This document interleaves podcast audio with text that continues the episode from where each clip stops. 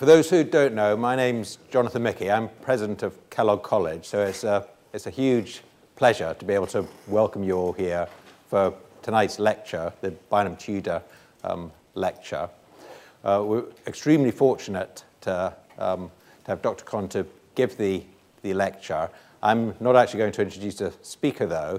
I always think the, the um, importance of a, a speaker is reflected in the way they're introduced, uh, whether you have to introduce yourself or introduced by someone else. Whenever I give lectures, I have to introduce myself.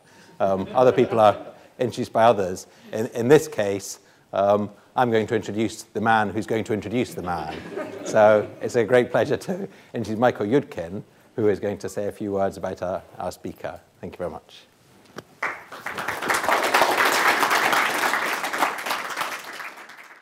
Uh, ladies and gentlemen, I've had the privilege of knowing Dr. Ralph Kohn for many years, and today I have the pleasure of introducing him to you.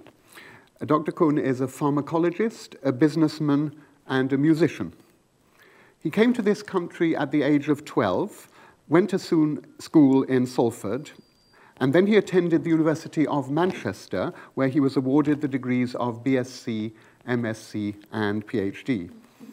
He won a postdoctoral fellowship from there to the Istituto Superiore di Sanità in Rome, where he worked with Daniel Bovet and Ernst Chain, and then another fellowship to the Albert Einstein College of Medicine in New York. He then joined the pharmaceutical industry, taking a senior position with the American company Smith, Kline and French. After a very successful period with Smith, SmithKline and a subsequent five years as managing director of a Swiss company, he decided that he would like to strike out on his own, and he set up an independent company for the clinical evaluation of new therapeutic substances. This very creative move was based on the realization that independence from pharmaceutical companies could enhance the credibility of the reporting of results. And Dr. Kohn's company quickly became a byword for reliability and integrity. Dr. Kohn is a recipient of many honors. He's a Fellow of the Royal Society of Medicine, a Fellow of the Academy of Medical Sciences, and an Honorary Fellow of the British Pharmacological Society. About two years ago, he achieved the very rare distinction of election to an honorary fellowship of the Royal Society. And meanwhile, his company has been the recipient of the Queen's Award for Export Achievement. I started by saying that Ralph Kohn is not only a pharmacologist and a businessman, but also a musician. In fact, he is a musician of professional standard. As a young boy, he studied the violin, and when he was in Rome as a postdoctoral fellow, he started to train in vocal music. He has given recitals in the UK and abroad, and he has recorded music as diverse as the cantatas of J.S. Bach, the Lieder cycles of Schubert, and Italian Baroque arias. In addition to his other honors, he is a fellow of the Royal Academy of Music. There's one final thing that I want to mention, although as Ralph doesn't like to brag, I shall do so sotto voce. He is a considerable philanthropist. He set up the Kohn Foundation in 1991, and since that date, his foundation has given generous support to many medical, scientific, and musical projects, ranging from initiatives at the Royal Society to engage the public with science to an annual Bach Prize at the Royal Academy of Music. Very many people have cause to be grateful to him, and we are grateful to him for coming to give us this lecture tonight. Dr. Ralph Kohn's title for his Bynum Tudor lectureship is Challenges and Opportunities in a Changing World.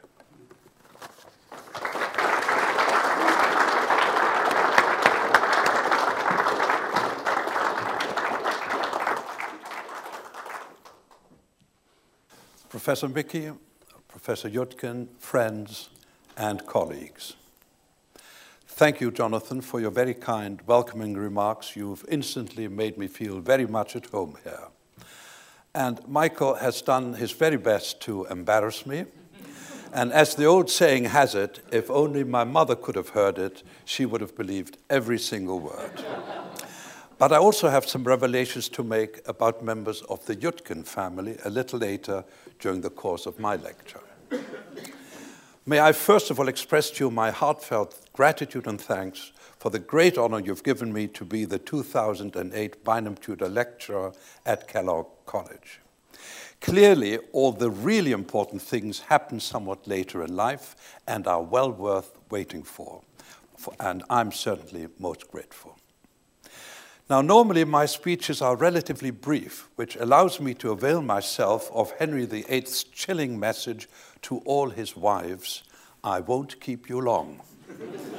But the Bynum Tudor lecture presented at Kellogg College, Oxford, is in a different category and will, I fear, mean that I shall keep you for a rather longer period.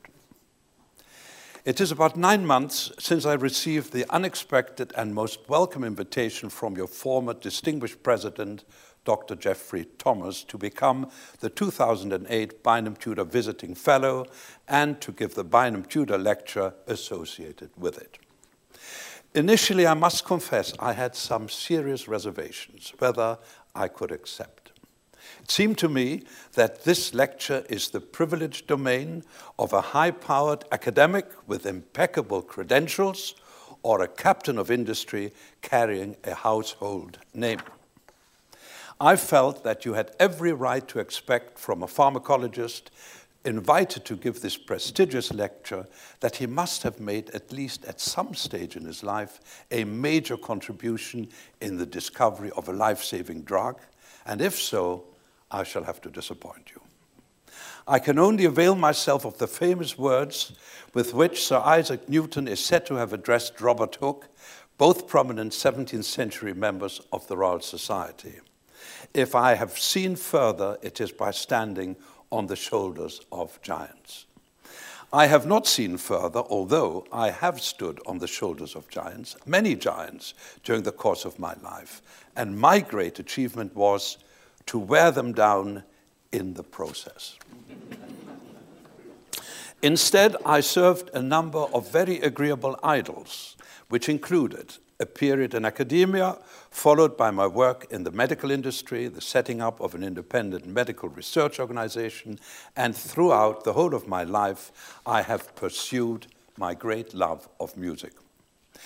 This combination of activities I felt might raise some eyebrows as to the seriousness of the individual and his approach in dealing with life's problems. However, my concerns were finally laid to rest when I met your distinguished president, Professor Michie, who expressed the view, if I may paraphrase his, uh, paraphrase his thoughts, that a jack of all trades might prove to be an interesting variation on, or if you like, deviation from the original theme and purpose of this lecture. My decision to accept was also made so much easier by the unstinting support and encouragement I've received from your Director of Development, Yitka Ford. Well, in the intervening nine months period, I have been pregnant with all sorts of ideas as to what this lecture should embody. Being aware of the eminence of my predecessors who have presented this lecture before me to what I'm conscious is a very demanding, critical, and discerning audience. The day of parturition has finally arrived, and I have to, to deliver what I hope will be an acceptable sibling to those so successfully presented to you in previous years. When I first visited Kellogg College about one and a half years ago, I was most impressed with all I saw and heard.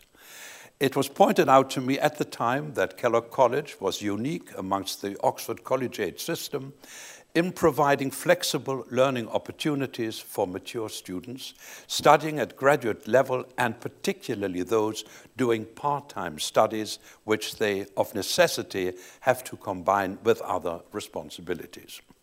The college ensures that the widest possible range of students gain access to its many intellectual resources. It now includes a significant number of full-time students who provide a most valuable international dimension to the life and activities of the college. The philosophy of the college is further enhanced by the establishment of the Kellogg College Research Centers. I instantly identified with the objectives of the college and the special requirements of the students for reasons which will become apparent during the course of my discourse. Although Kellogg is one of the younger colleges in Oxford, it carries the name of a most eminent and old established American family whose highly ethical business activities are directed to ensure that we consume all the right ingredients for a healthy existence. Mens sana in corpore sano, a healthy mind in a healthy body. Not only has the Kellogg Foundation been most generous in supporting this college, but it is typical that another eminent American, Mr. Bynum Tudor, should have endowed an annual lectureship carrying his name.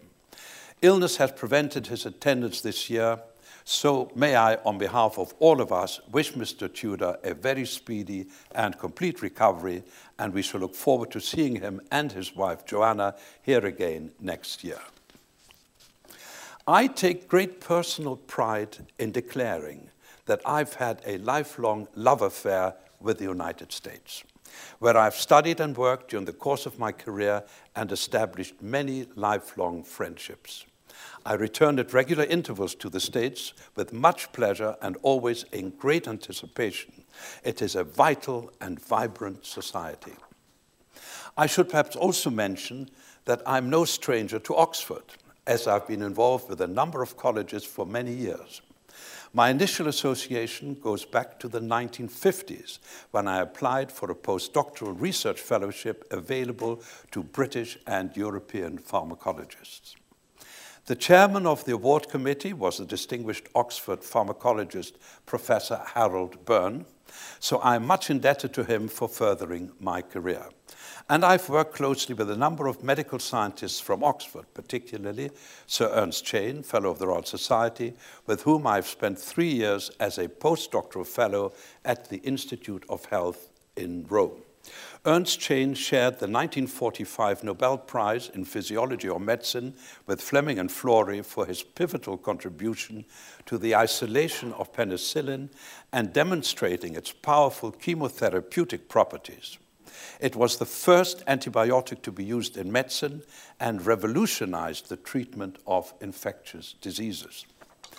This work was carried out in Oxford at the Sir William Dunn School of Pathology. To commemorate the name of Ernst Chain, an annual prize with which I'm associated was at Imperial College London, where Chain became professor of biochemistry upon his return to England. I have also had close connections over many years with a distinguished fellow of Kellogg, Professor Mike, Michael Yudkin. He was the first to be awarded a professorship and the degree of Doctor of Science. Michael has also had the foresight in choosing the right genetic makeup.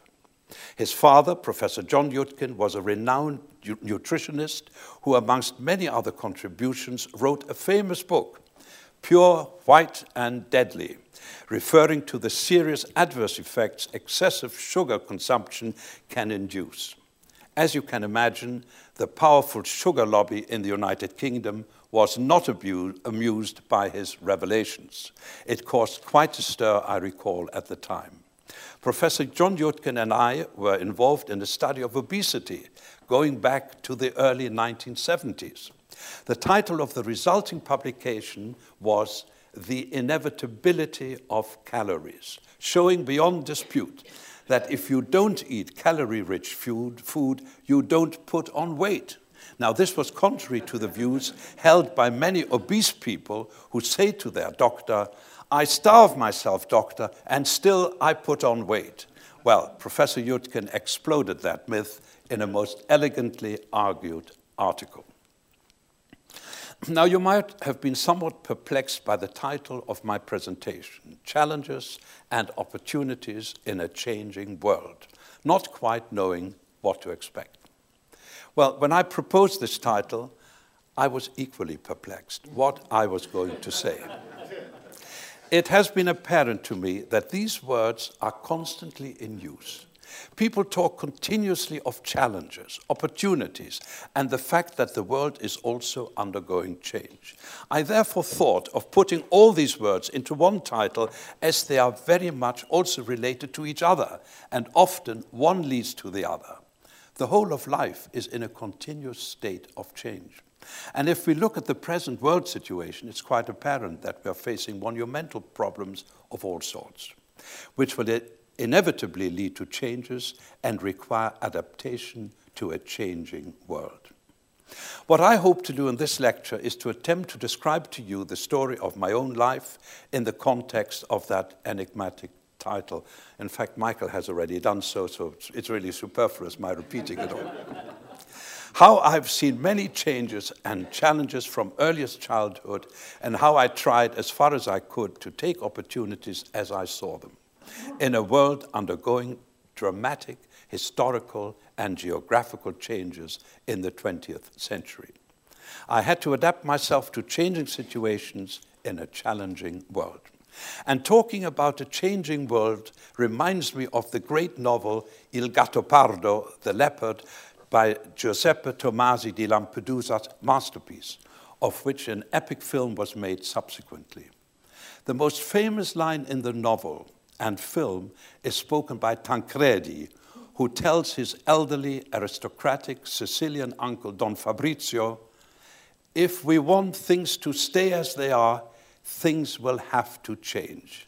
It is a very profound and true statement. Things cannot and do not remain static over a prolonged period of time, and if we wish to remain on top, we have to take account of this fact and act accordingly. As I shall be speaking about my own life, I have to be careful that I don't bore you all to tears, as happened on an occasion when a speaker noticed someone in the front row nod off. Well, as long as he remained quiet, this didn't matter a great deal, and he carried on. However, after a, while, after a while, the individual started making loud noises, which was rather alarming and disturbing.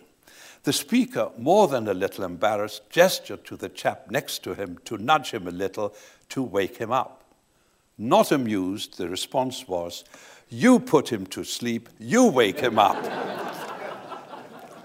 well, let's try and avoid a similar situation.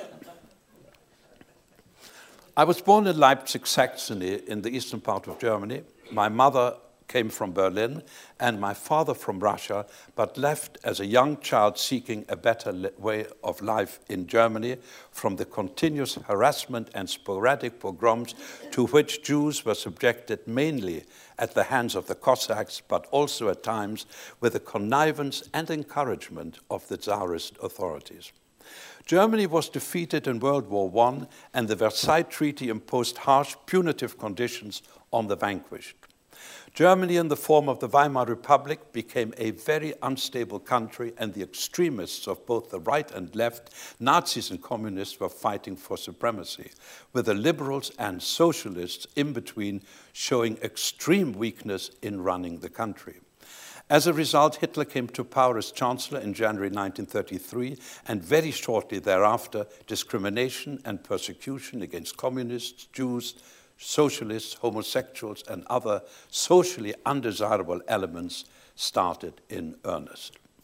My father did not believe Hitler to be a passing phenomenon, as many others did at that early stage, and he decided very quickly to leave Germany, fearing worse things to come. We therefore left for Holland in 1934, a country he knew well, as he had established trading relationships there during the course of the years. But on, being only a few years old at the time, I have no real recollection of Germany. I started school in Amsterdam, which meant having to learn a new language, but at the age of five, this was not a major problem, and I mastered Dutch quite quickly. This was my first challenge in life, being uprooted from the country of my birth. As a child of that age, I hardly noticed that the 1930s was an extremely dangerous period in world history. And by 1939, World War II started after the Nazis invaded Poland. Holland remained neutral until it was savagely attacked in May 1940 by the Nazis, and here begins a part of my life which I recall quite vividly. I was then 12 years old. We decided to leave Amsterdam hours before the Nazis entered the city on 14th May. We literally closed the door of the house and managed to escape that same evening on the very last ship leaving Holland. All our belongings were left behind, and we arrived seven days later on 21st May 1940 in Liverpool as refugees, penniless and destitute. Actually, this escape made subsequent headlines and has been described in detail by the distinguished historian and Churchill biographer Sir Martin Gilbert. He highlighted the unique heroism displayed by a Dutch lady, Mrs. Wijsmuller Meijer, who organized our escape and that of 200 others, including 90 Kindertransport children. Our lives were saved as we were allowed to board the ship with the Kindertransport children, but we had no idea as to the ship's destination.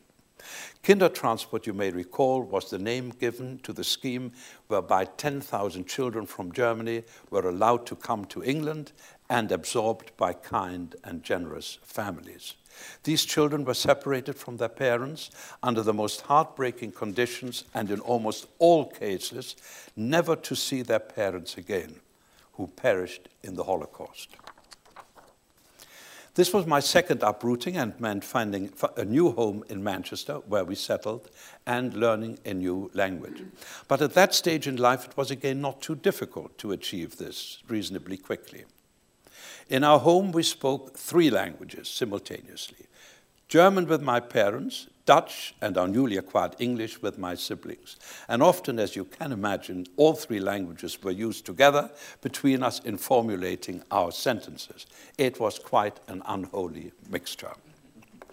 An interview with the High Master of Manchester Grammar School was arranged within several weeks of our arrival in Manchester. I remember it for one very specific reason that I did not understand a single word of the discussion, which was conducted by the High Master and my cousin, who had just graduated in medicine at Amsterdam University and was the only member of our family who at that time spoke English quite fluently. The High Master did not think I would feel comfortable mixing with other boys without having a firm grasp of the language and recommended that I first learn the language in an elementary school and in a year or two to present myself again. That was a perfectly reasonable judgment, but did not seem so to me at the time. I devoted myself to learning English and subsequently joined Salford Grammar School, as I had in the meantime established friendships with many of the local boys. Those were Britain's darkest but also finest hours in the war in 1940, standing alone against the Nazi colossus. A further challenge faced me after I completed my grammar school education. I wished to enter medical school in 1947, and although I had won a university scholarship, this was insufficient to obtain a place in any medical school in the country. The reason for this was that the government had instructed the universities to allocate 90% of all available places to returning ex servicemen. My brother, who had served, joined the British forces shortly after our arrival, spent five years in the army before being demobilized, and it seemed perfectly fair that those who had given so many years of their lives for their country, Britain was now our country, should receive preferential treatment upon returning home although I suppose we youngsters felt hard done by in not being able to fulfill our life's ambitions at that early stage. The question was do I wait for another year or two before entering medical school, or is there some alternative subject I should consider? I had set my mind on medicine because there was a family tradition in this subject which I wished to continue. Amongst a number of doctors in the family, my mother was related to the director of reproductive physiology at the Charité Hospital in Berlin, Professor Selmar Aschheim.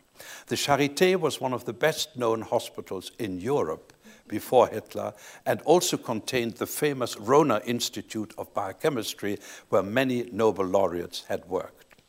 Aschheim and Professor Bernhard Zondek had described the first qualitative pregnancy test from the urine of pregnant women in 1927. This became internationally known as the Aschheim-Zondek test. Those of you trained in the medical sciences may remember this historical test. My mother was actually a born Aschheim. The fact that I couldn't enter medical school at that time forced me to think of alternative ways of studying to fulfill my ambitions in life. Yet another challenge. Dramatic developments had taken place during those years in the development of new tr drug treatments for a variety of diseases. The 1940s was a period of tremendous excitement with new drugs being discovered by academia and the drug industry. It was truly a revolutionary time when huge advances were made.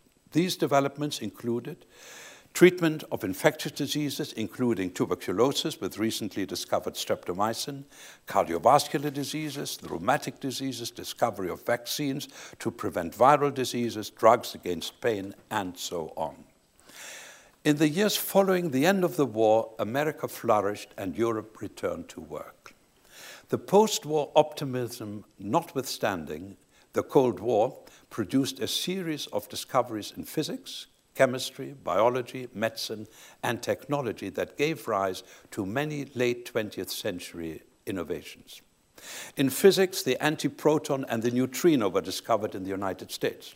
In chemistry, new radioactive elements, einsteinium and fermium, were discovered.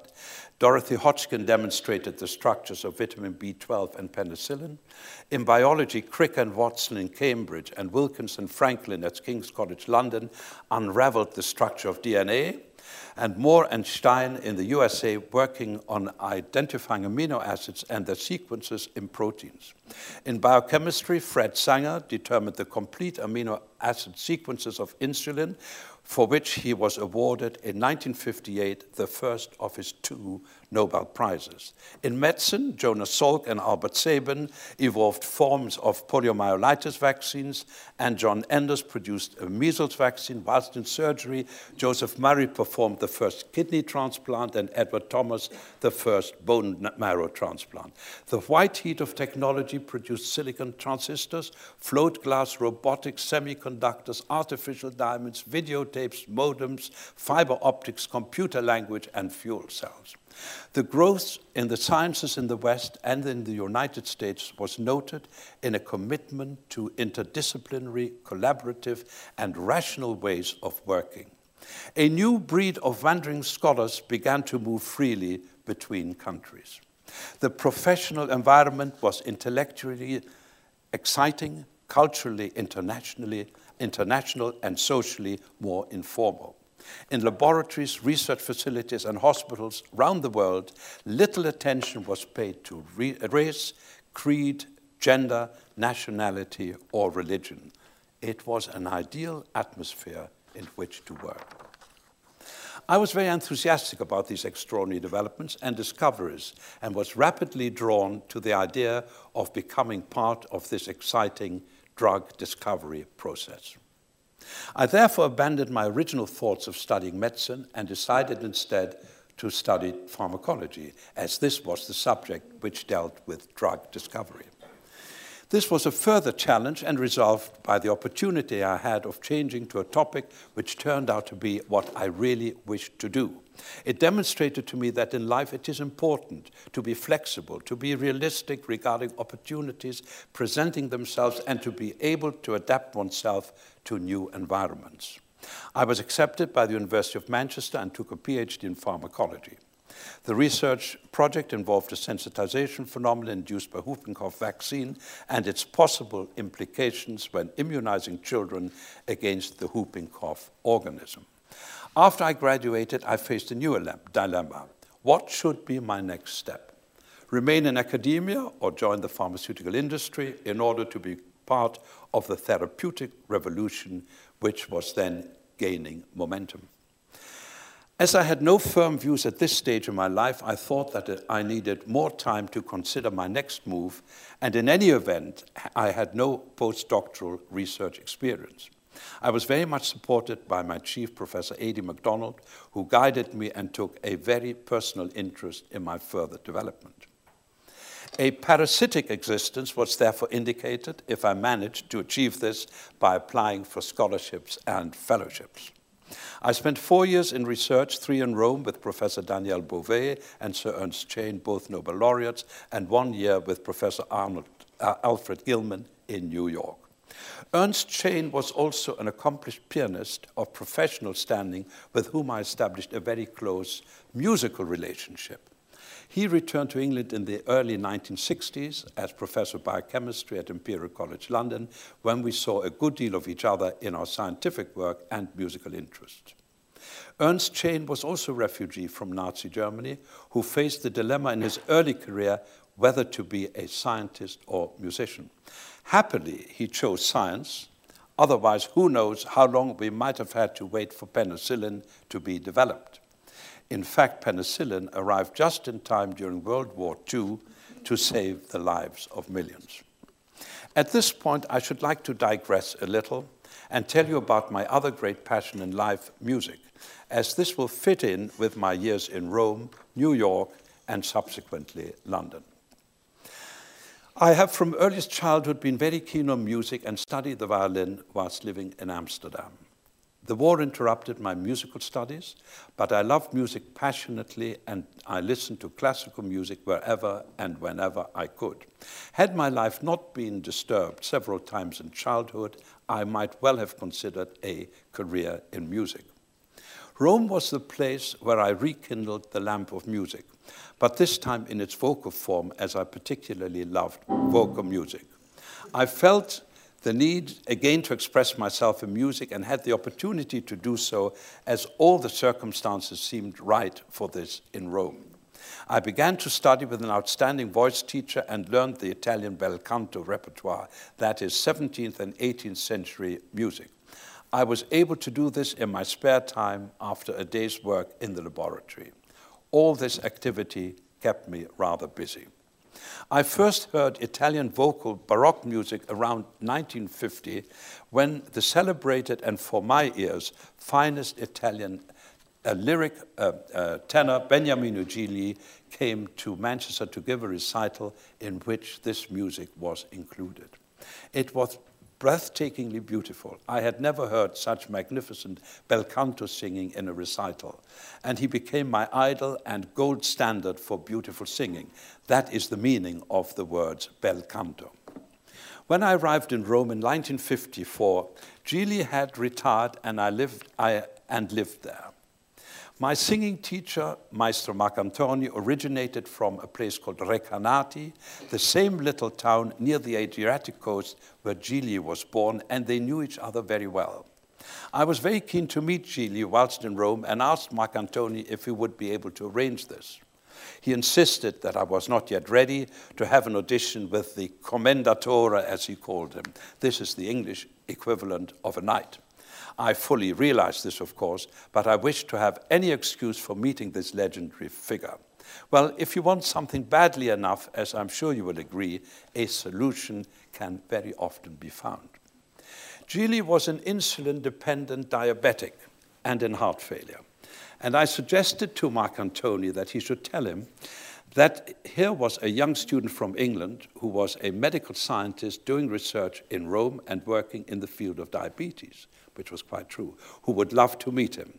Gigli was known to be extremely generous with his time in encouraging young singers. That did the trick, and I spent a most enchanting afternoon at Gigli's elegant home. I sang an aria from Donizetti's opera Don Pasquale, Bella siccome un angelo, which Gigli then analyzed, pointing out how I could improve the performance. The standard of my singing must have left a good deal to be desired at that time.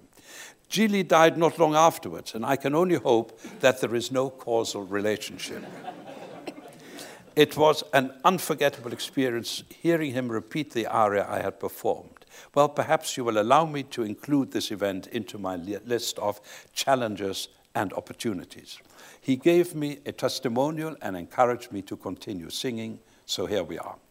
Now, at this point, I should like to illustrate this music with a love song called Caldi Sospiri by Raffaello Rontani, an Italian 17th century composer.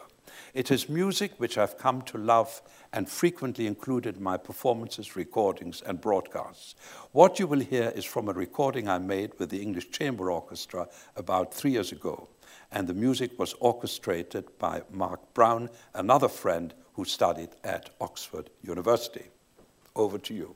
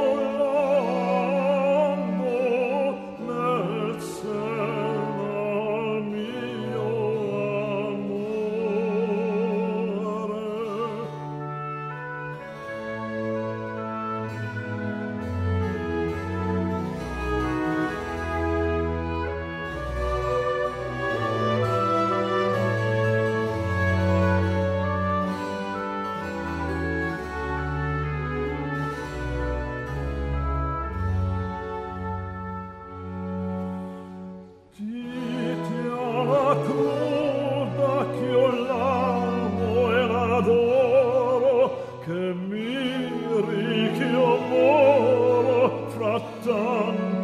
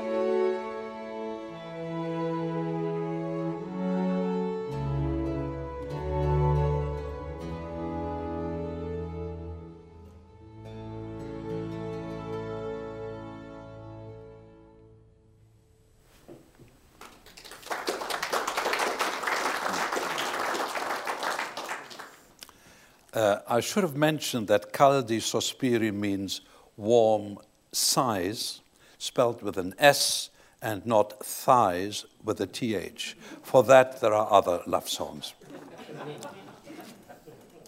well, back to challenges and opportunities. After my three years in Rome, I had another very happy and most fruitful year at the Albert Einstein College of Medicine in New York. And it was Professor Gilman who advised me as to the next step in my career. Although I had enormously enjoyed my academic research here in New York, I felt that I might be more suited to a career in drug research in the pharmaceutical industry.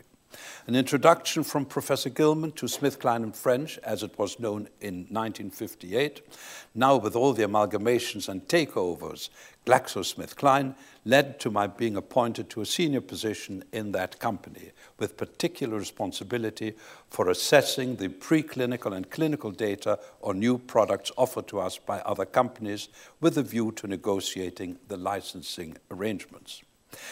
This was the company this way, the company would be able to add to its own range of products with those obtained from other sources.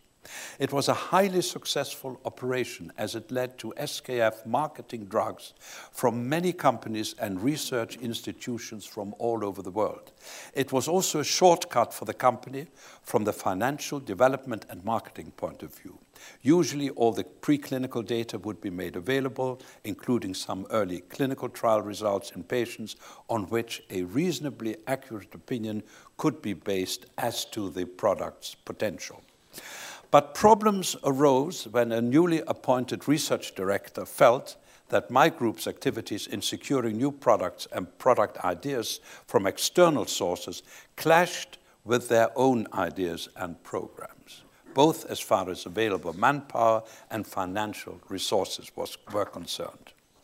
My group was singularly well structured for acquisition of foreign developed products, as we had considerable expertise in the assessment of data, and in addition, we were familiar with the main European languages, which made our collaboration with foreign companies much easier. We aimed to secure products which were of superior therapeutic value wherever these might have been developed. I was of the opinion that a company must have strong internal research, and equally choose close links to outside companies and institutions to take advantage of whatever opportunities might present themselves. I promoted a global international outlook as far as research and development was concerned. This is obvious now, but was not the case necessarily in those days. This led to differences of opinion which could not be breached bridged nor resolved, and rather than engage in long drawn out arguments, I decided that I faced a new challenge and to seek other opportunities where my ideas were shared. It was not long before I was approached by a leading Swiss biological company and appointed managing director with worldwide responsibilities not only in research and development, uh, but especially the clinical investigations of their products, but also to deal with commercial and financial matters.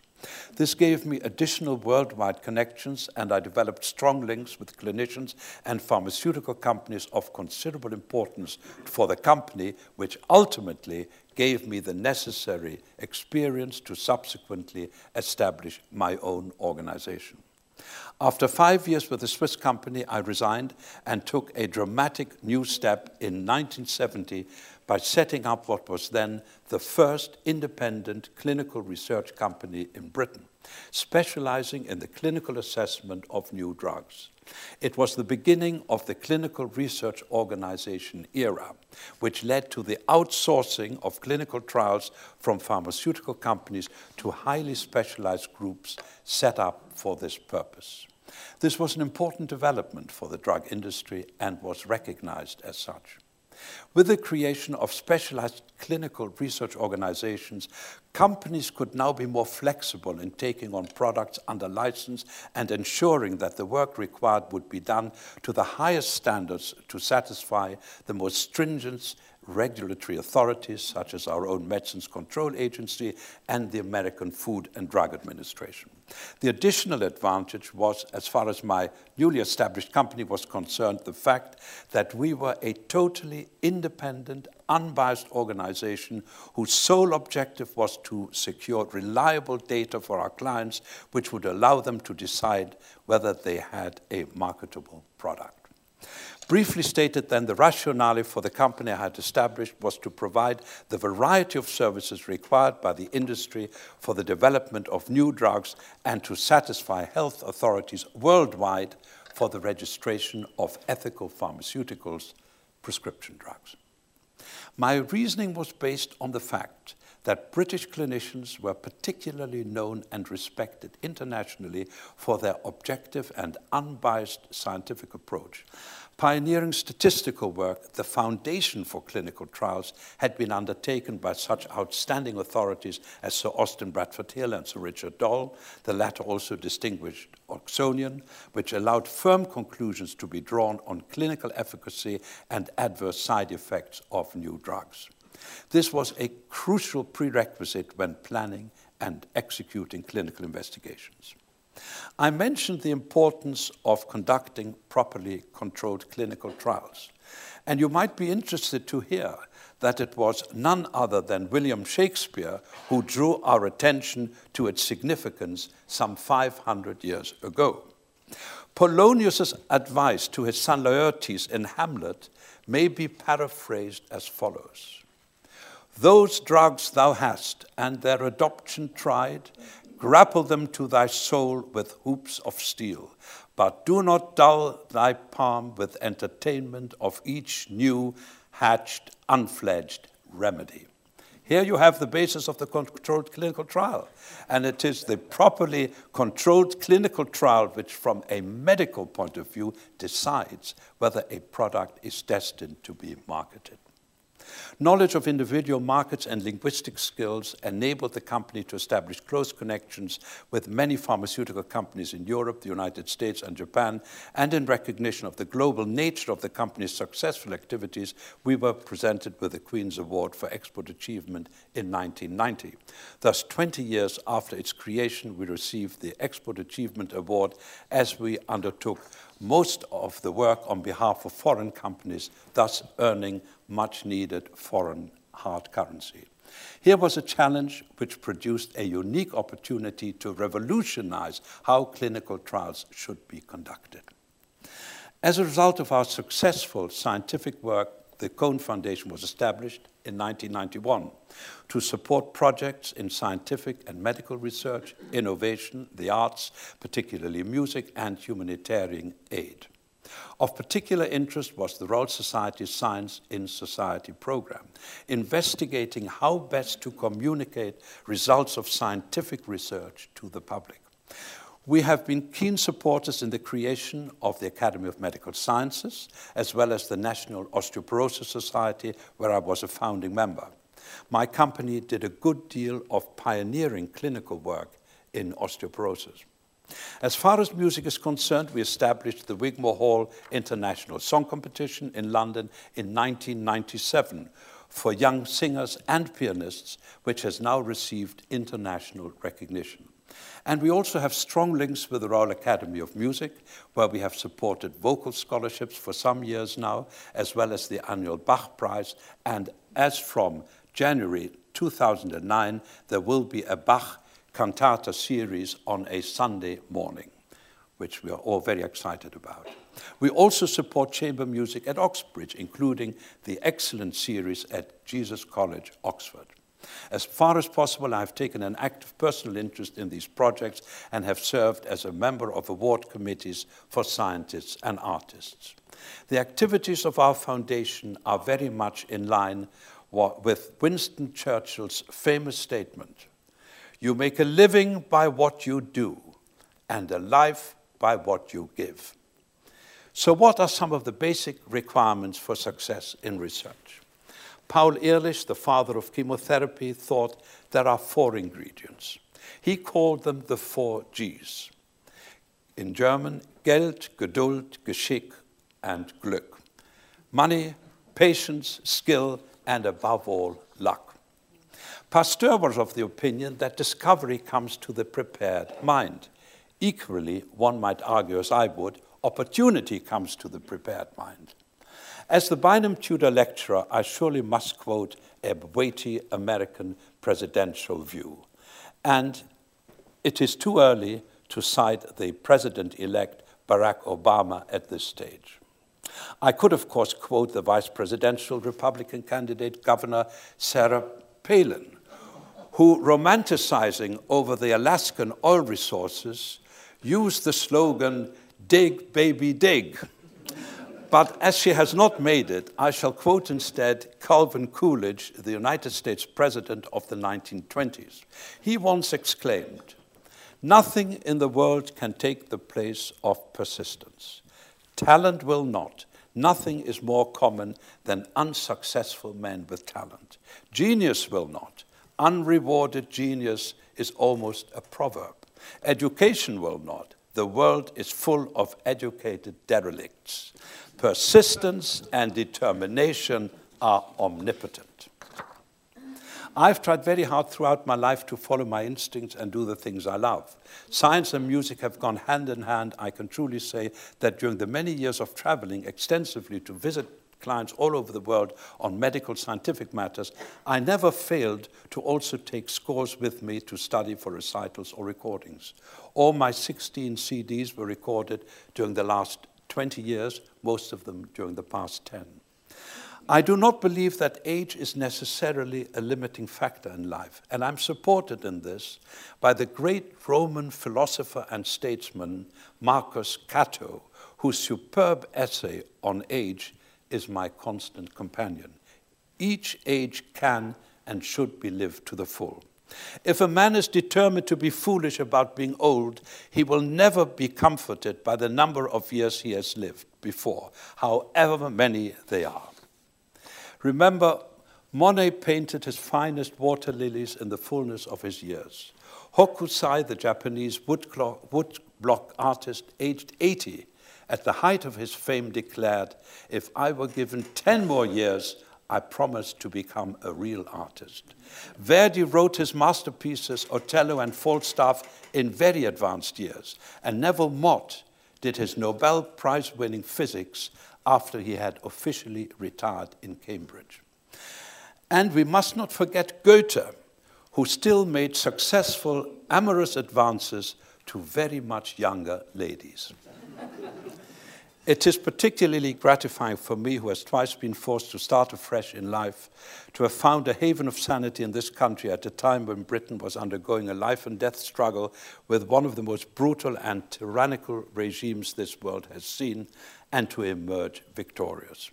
I've been given great opportunities, was welcomed by all those encountered on my journey, and I have nothing but praise and a sense of profound debt of gratitude for having been allowed to convert challenges into opportunities which may have escaped me had my life followed a normal course. But let me conclude on a musical note. In my musical life, I've had the benefit of working with some of the finest pianists who have accompanied me both in recitals and recordings. But above all, I owe a huge debt of gratitude to my dear friend, teacher, and superb pianist Graham Johnson. He's been my main inspiration in the art of lieder, and I would like to conclude with a recording which Graham and I made of one of Schubert's greatest songs, The Erlking. It's a very difficult song requiring from the singer four different voices for its interpretation and an extraordinarily fine left hand for the pianist. I can only hope that in this Bynum Tudor lecture, which I've accepted with deep gratitude and humility, I may have given, some, I may have given you some thought of how I viewed the challenges in my life and tried to take opportunities as they arose in a world in which we all have encountered great changes.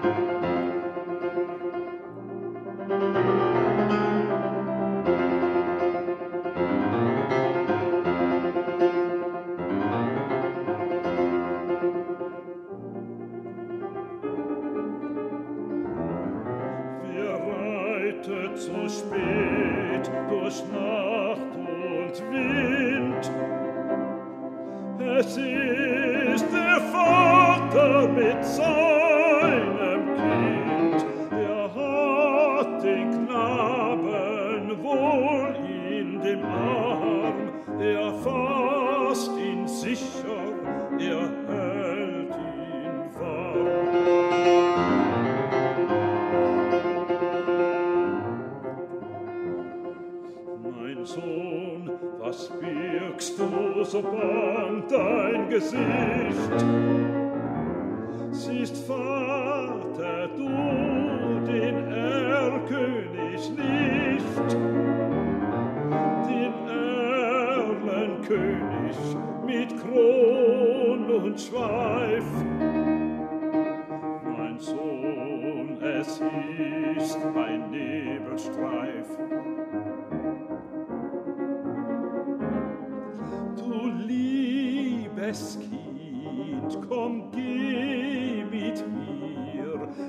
Schöne Spiele spiel ich mit dir. Manch bunte Blumen sind an dem Strand, meine Mutter hat manch Gülden gewandt. Mein Vater, mein Vater, und hörest du nicht, was Erlenkönig mir leise verspricht? Sei ruhig, bleibe ruhig, mein Kind, in dürren Blättern säuselt der Wind.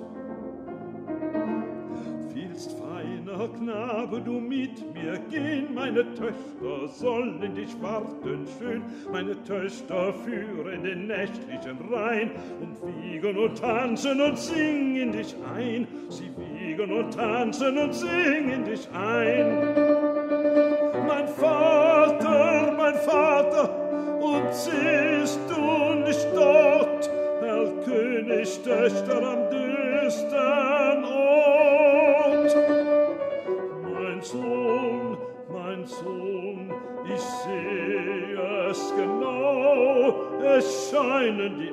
alten Weiden so grau.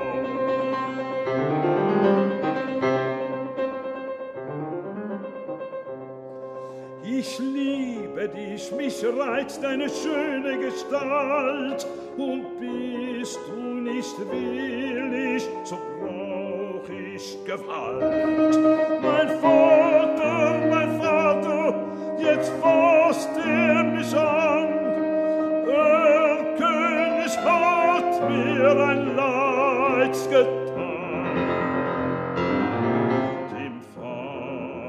Vater grauset,